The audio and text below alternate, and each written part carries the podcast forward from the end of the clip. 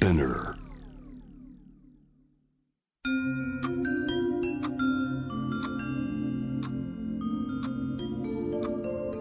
こんなこと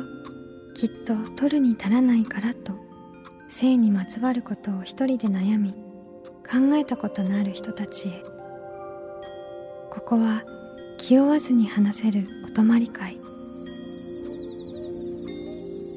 いつまでも終わらない会話の時間がその後の日々を支えるように個人的な思いの交換が私たちを救うのだ。私とあなたでおしゃべりを。私たちのスリープオーバー。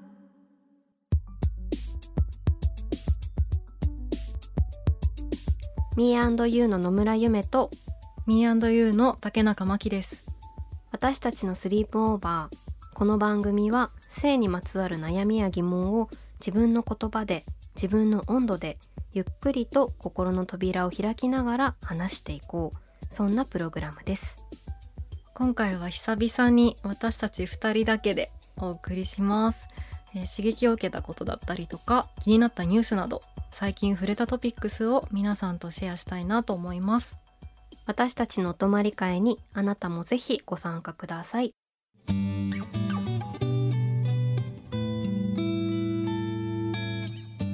番組をスタートしてねこう2ヶ月経ったんですけれども、うん。これまでこう2つテーマやってきましたね、はい。えーセックスの数は愛情のバロメーターなの？と、まあ、今あの行っている、まあこれってセクハラなのか、セクハラだったのか？の2つやってきましたけれども、ねこう季節はさあっという間に過ぎていくわけですが、はい。いろんな話をしたよね。ねなんかこのポッドキャスト上でもしてるし、うん。まあこれを始めてからより一層こういったテーマについて、うん。まあ、2人でも話したりとか、うん。結構本とかねニュースとかもこういう視点で結構見ることがうん。増えたりしたのかなって思いました。本当にそうですね。なのでこう考えることも話し始めることっていうのをこのうん。ポッドキャストではやっていけたらなと思うんですけれども、でもそれが誰かと話すっていうこともうん。もちろんあるけど、こう自分と話し始めるっていうこともやっぱりあるだろうなっていうふうに感じる中で、まあ、特にペセヤマポピーさんの、まあうん。自分の体を許すまでだったりはまず自分との対話をして、いろんな周りのまあ重要な人と話していくってことがあったと思うんですけど、まあ、そういうことをこう自分と対話を始めてみるとさっきマキちゃんも言ってたみたいな、ういろんなことに関心が向いたりとかね世の中のニュースとか今やってる映画もまたちょっと違う視点で見えたりとかっ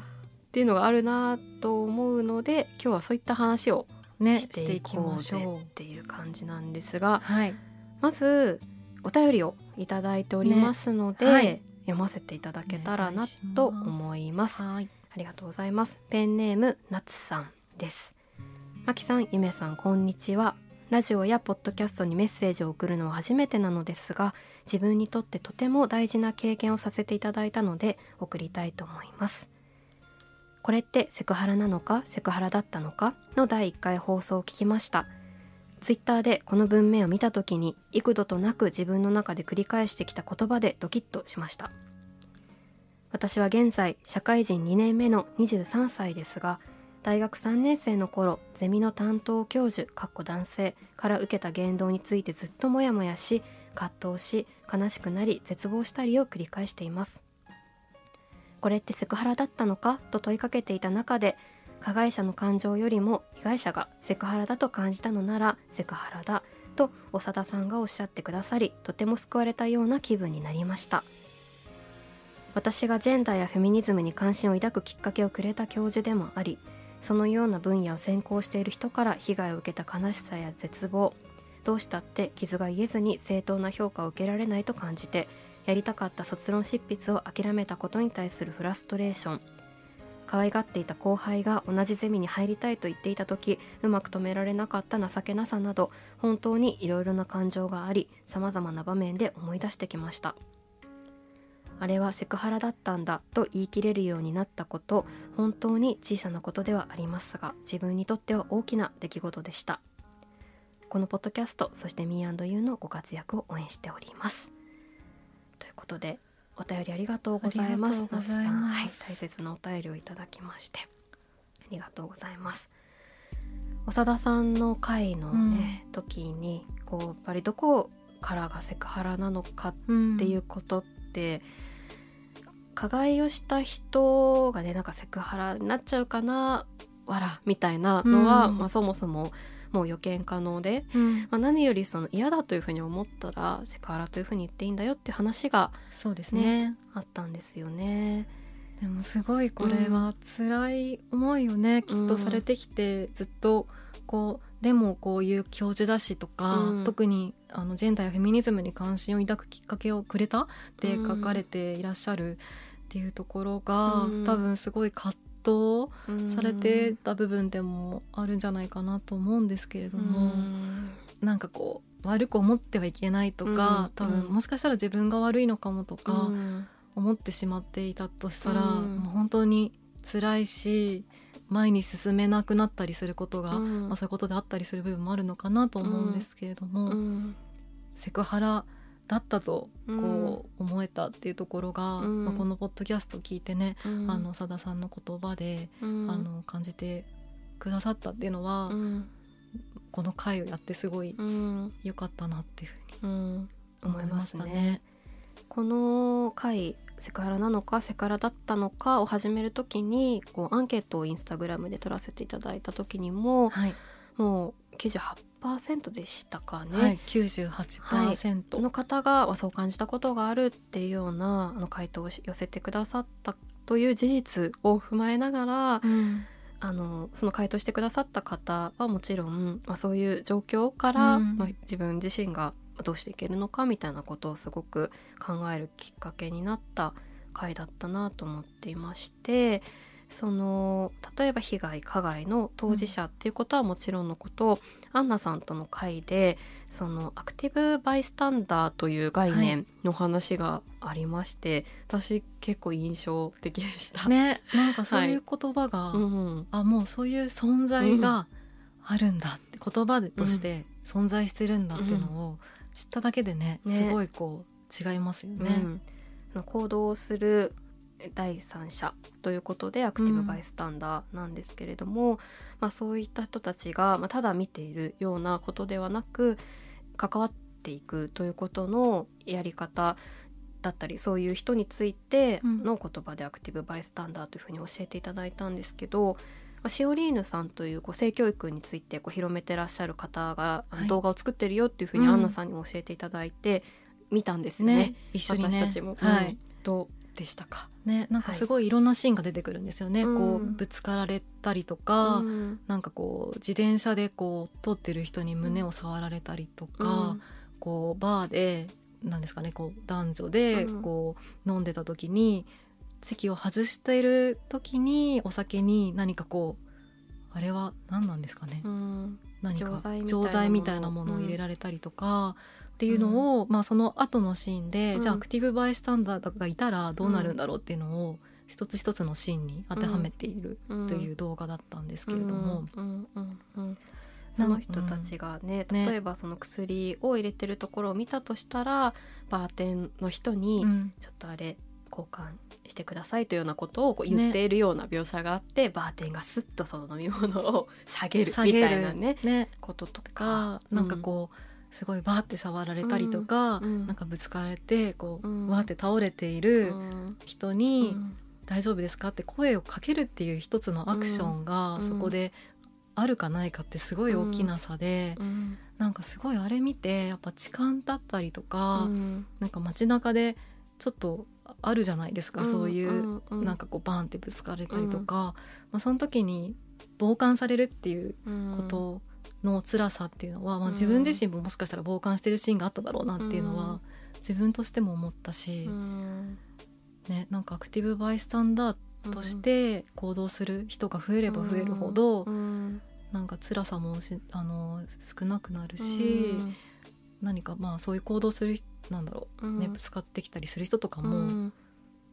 ていくことにつながったりするのかなっていうふうに。うん、本当にそう思います。その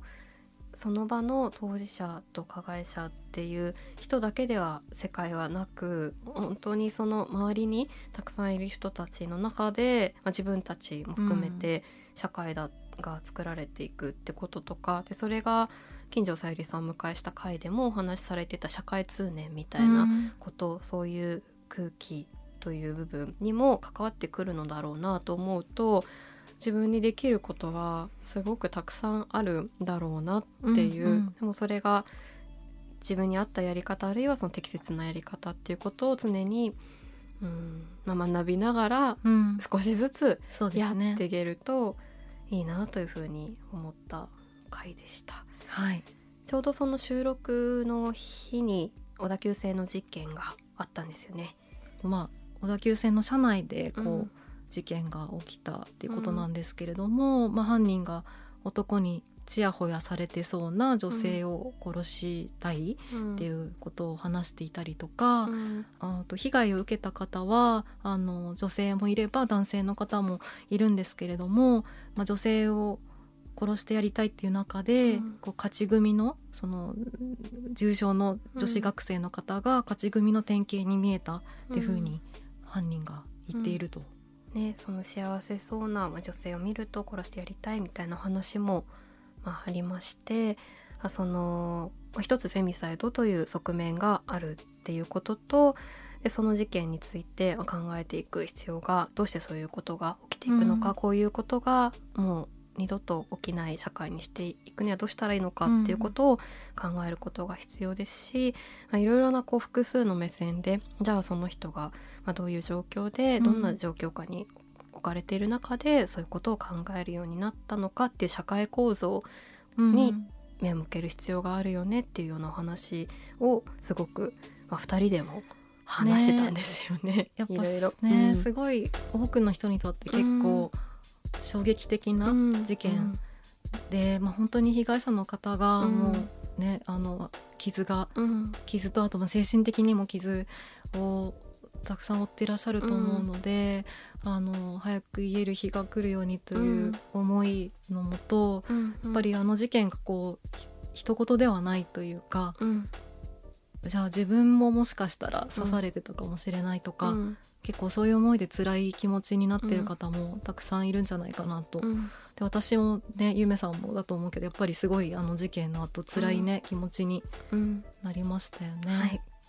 そういった話とその事件についてこう話していったり考えていく過程の中で、まあ、それぞれ、まあ、ちょうどというかあのたまたま2人とも本を読んでいたっていうこともあるのでちょっと今日はその本のお話などもはいしていけたらいいなというふうに思っております。はいえー私が読んでた本はいくつか複数読んでたんですけどもその中の一つがレベッカ・ソルニットの「説教したがる男たち」です。マンスプレーニングっていう言葉をはい聞いたことがある方もいらっしゃるかなと思うんですけれども、まあこの本を読むとレベッカ・ソルニット自身がその考えを広めたわけではないというふうに語られてるんですけれども、まあ、この本というかこのタイトルから、まあ、そういう概念も広がっていったっていうところがある本でちなみにマンスプレーニングというのが女性たちが、まあ、男性たちから偉そうな態度を取られたり、まあ、過小評価されたり会話に入れてもらえなかったり、まあ、見下されたりとか、まあ、そういったことの経験についてこう指している、まあ、言葉でうん。2012年度のニューヨーク・タイムズの今年の言葉にマンスプレーニングっていうのが選出されたということで2012年までにはメインストリームの政治誌でも使われるようになったというふうにこの「説教したがる男たち」レベッカ・ソルニットも書いています。その最初はとレベッカ・ソルニット本人の体験として、まあ、自分自身にこう、まあ、説教をしてくるという,、うんこうまあ、男性がいたという体験から、まあ、そういう、まあ相手は知らないものだとか、まあ、自分より、ね、あの知識がないものだとかあるいはその、うん、明日にいるものだとか支配してもういいものだみたいな考えっていうことがあの一つ世の中の構造としてあるんじゃないかっていう話ですとか、まあ、そこからその性暴力や性被害っていうものが今の世界にどれぐらい多いのかとかどういう形で起きてるのかっていう構造の問題について書かれている本です。で今回というかこのポッドキャストの中でも、うん、まあ、セクハラについて話してきましてで長田アンナさんにもこうセクハラの日本の国内における、まあ、起源というかどうして広まったのかっていう話をしてくださってましたけれども、うん、この本の中でもセクシャルハラスメントっていうのがどういうふうにあの広まっていったかっていうこう一つのアニタ・ヒルさんっていう人のこうあの訴訟の事件を通して広まっていったっていう経緯ですとか、うん、あと微分にも書かれてるんですけれども、まあ、殺人犯の90%は男性であるっていう、まあ、これはあの煽りとかだから全員がっていうことを言いたいわけではなくまずその事実から、うん、じゃあどうしてそういう構造が起きるのか、うん、それは例えば力の強さっていうものによる、まあ、女性は支配下に置かれてもいいものだという考え方であったりとか、あと家庭内の暴力だったり、うん、パートナーからの暴力っていうものが女性は被害を受けることが多いとかその構造って何でなんだろうっていうことについて目を向けるためにそういう事実が書かれてるという本で、まあ、知ることができるっていう意味ですごくこう、ねうん、あそうだなっていうふうにあ知らなかったなっていうことがたくさん書いてある本だったので、学びになりました。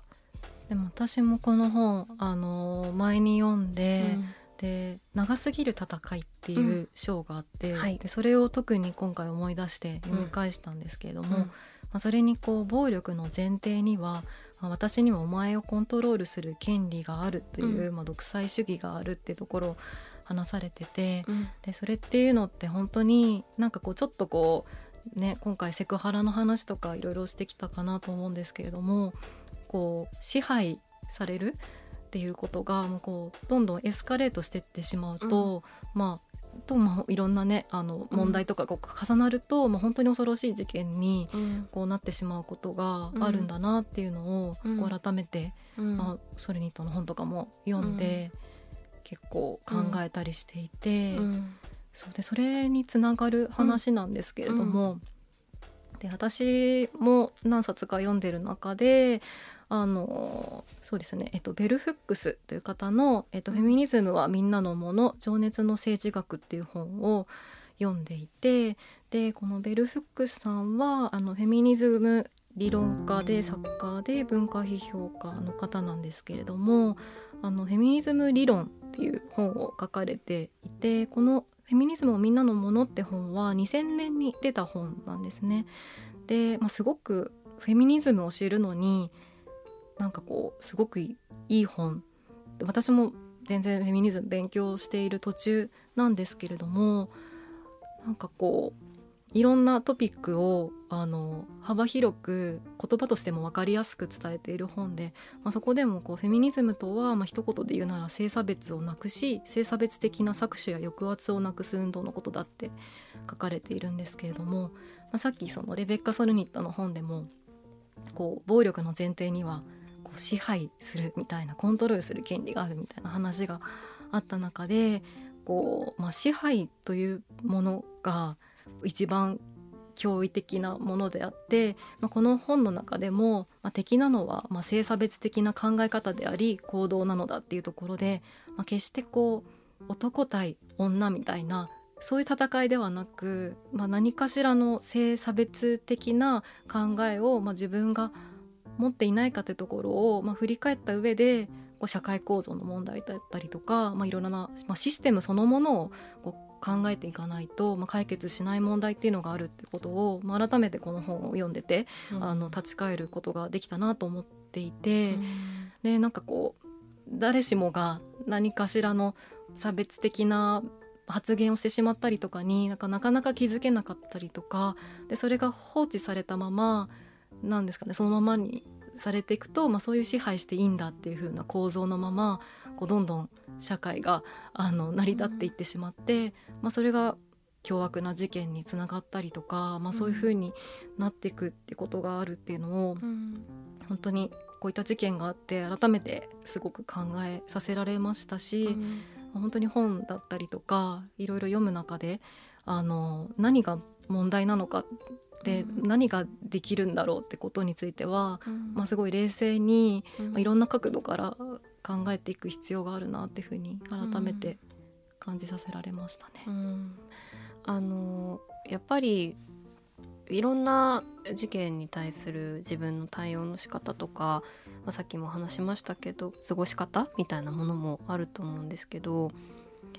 どうしてこういうことが起こってるのかっていうことややっぱ自分が想像してもやっぱしきれないことがあるっていうことをぱすごく思いますよね。時に本だったりまあすでにそこで調べてる人とか、うん。本当に研究してる人でこのレベッカ・ソルニットのまあ本もやっぱりすごくその、まあ、データだったりこう調査に基づいているものでそのこういう考え方や感情に共鳴するっていうことも一つもちろん本の読み方としてありますし、うん。でもう一つそのデータだったりとか自分は知らない事実について知るっていうことからまた自分の考えが更新されていったりとか、もう想像のなんというか網目というかが荒かったものがもう少し詰まってくるというか、まあ、それでももちろん完全に想像し得ることなんてありえないんだけど、うん。でもなんかすごく雑に知らない人のことを想像してしまってたなっていうことでやっぱりもうそれでは歯が立たないっていうふうにうん。ますます思う日々なので、うん。そういう時に本を読みたくなったんだろうなと思いますね。なんかこううん感情だけだと、うん。やっぱりすごいこうん。うなんだろうこの事件をう、ん。うん知った時うに、ん。本当にすごい怒りだったりとか、なんでこういううん。許されてはいけないことだし、うん。もう自分も、うん、なんですかね何かこう支配されたりコントロールされそうになって、うん。こうこれがあと一歩行ってしまったらなんかもうちょっとやばいことになったりするのかな、みたいに、うん。まあ、何かしらちょっと危機感を感じたりとかうん。したこととかうがったっうん。ていうことうん。をこう思い出したりとか、まあ、自分の感情だけどいろんな感情がうん。湧いてきて、うん。結構なんですかね収集が、うん。こうつかなくなってくる部分もあると思うんですけれども。あの金城さんをお迎えした回でも、まあ、そのセクハラだったりっていうことがそもそも嫌女性が嫌だと思ってるってことがわからないということがあるといううん。話もありましたけど、やっぱりそのこれぐらいなら嫌じゃない。むしろいいと思ってるかもみたいなうん。ことって、小さくないんですけど一見その誰かが小さいと思ったとしても、うん。そういうところから問題がもっともっともっともっとね。もっともっとエスカレートしていくっていうことがもう現状もう起きているならば、あれって思った時になかなかねこう全員がいつも言えるわけじゃないけどやっぱり嫌だっていう風に感じていいし、それを表明していくっていうことがすごく大事なんだろうなってうんうんうん。思いますし、まあ、このソルニットの本でも、まあ、最初はその、まあ、自分にこう、まあ、説教というかうん。偉そうにしてくる人っていう話から、まあ、自身もソルニットも自分で書きながら驚いたっていう話でしたけど、うん。最後がもう性暴力とかうん。レイプとか女性に向けた殺人っていう話になっていくっていう、まあ、構成そのものが、まあ、最初はまあ見逃せるかなぐらいのことだったことが実はこう根深い支配、うん。この人はできるきっと丸め込めるみたいなところ、うん。でつながっているというのはあらゆる差別にうん。もつながっていく話で、それはジェンダーにとどまらずいろんなことにうんうん。通ずる話かなというふうに私も思いましたね。ね、なんかこう性差別だったりとか、まあ、女性という、ねうん。属性でうん。いろんな、うん。まあ、今回は殺すような、あの意識が生まれてしまったっていう部分に関して、やっうんぱりこう賠償化してはいけない部分というか。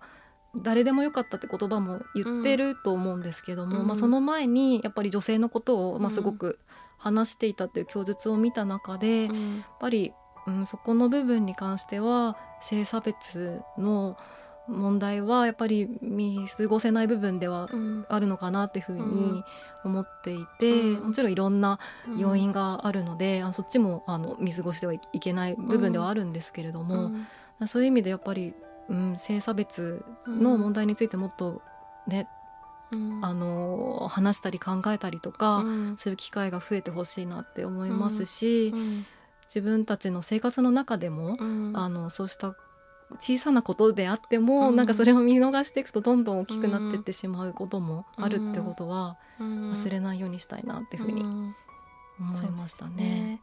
嫌っていうことを嫌だと思ったり表明することも大事ですし、あとは自分が誰かから嫌だと言われた時にうん向き合えるかっていうとこもうん。大事にしていけたらいいなって思いますよね。そうですうん。ね、自分が嫌な思いをさせているとかさせてきたっていうこともやっぱりすごくあると思うので、無視できないですね、うん。それについても。というふうに思います。ちはい。なみにベルフックスははい。あれですよね、あの全部小文字で小文字の、でお名前を表記されてて、うん、うん、Me&You もね実はね。ウェブサイト小文字で。小文字なんですよね。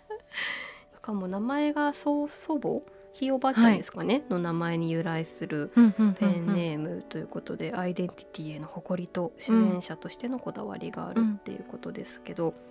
このレベッカ・ソルニットの方の中にもこうグランドマザーみたいな賞がありました、からなんかちょっと通ずるところがにね、あった。うんうんうん、家系図の中にもその女性のねこう家系図の、あのー流れが断ち切られてしまうっていうことであったりとかでそのグランドマザーってことについて書かれていてベルフックスもねそうそうについて書かれてるなと思って。うんうんうんこう長い歴史の中でねいろんな社会構造が生まれてきてしまって、うん。でもそれを本当にそのままにしてしまうと、うん。まあ、すごく恐ろしい事件だったりとかにもうん。こうつながってうん。しまうこともうん。あるっていうことを改めてうん。再確認したような、うん。そんなうん近頃。はい。近頃。はい。自分の中にある差別意識にも本当に向き合っていかなければっていうのがモベルフックスのその本に書かれていることですよね。うん、私たちのスリープオーバー